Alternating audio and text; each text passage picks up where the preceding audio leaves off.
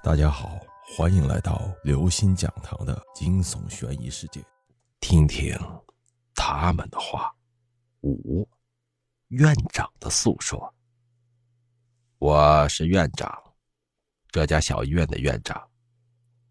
实际上，我不满足于只做一个小医院的院长，我有更大的抱负，所以我需要钱，很多很多的钱。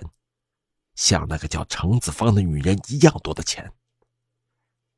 程子芳的背景很复杂，她的父母虽然是生意人，但是做过许多的亏心事。这期间有很多善后工作都是我帮忙处理的。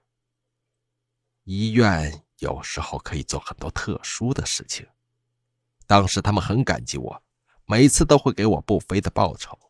我表面上向他们道谢，可实际上却并不满足。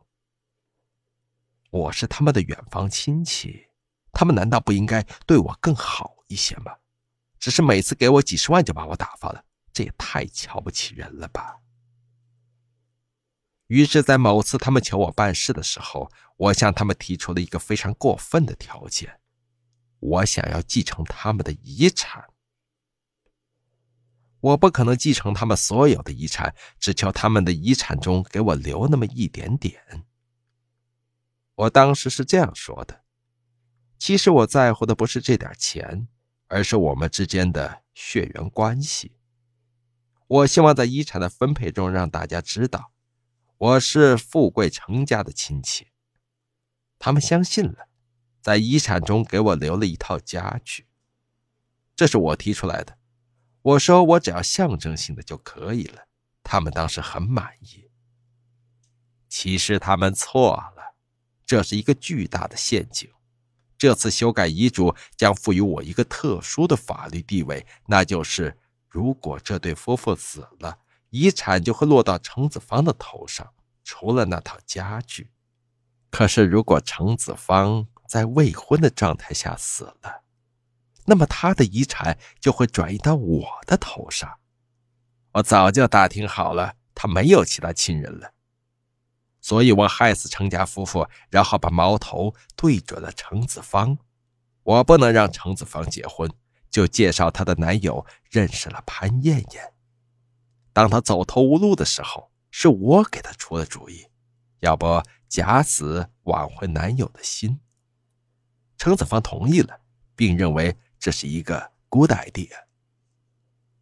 当程子芳住进我的医院之后，我就在他的身上动了手脚。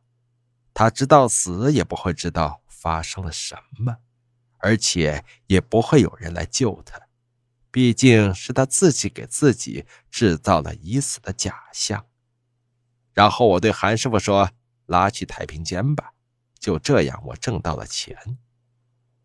可是就在今天早上，我被一辆飞驰而来的车压死了。难道这是恶有恶报吗？韩师傅砰的一声把茶杯放在了桌上，嘴边泛起了一抹冷笑。他很庆幸院长已经是尸体了，否则院长的话如果被警察听到，那岂不是全都完了？现在。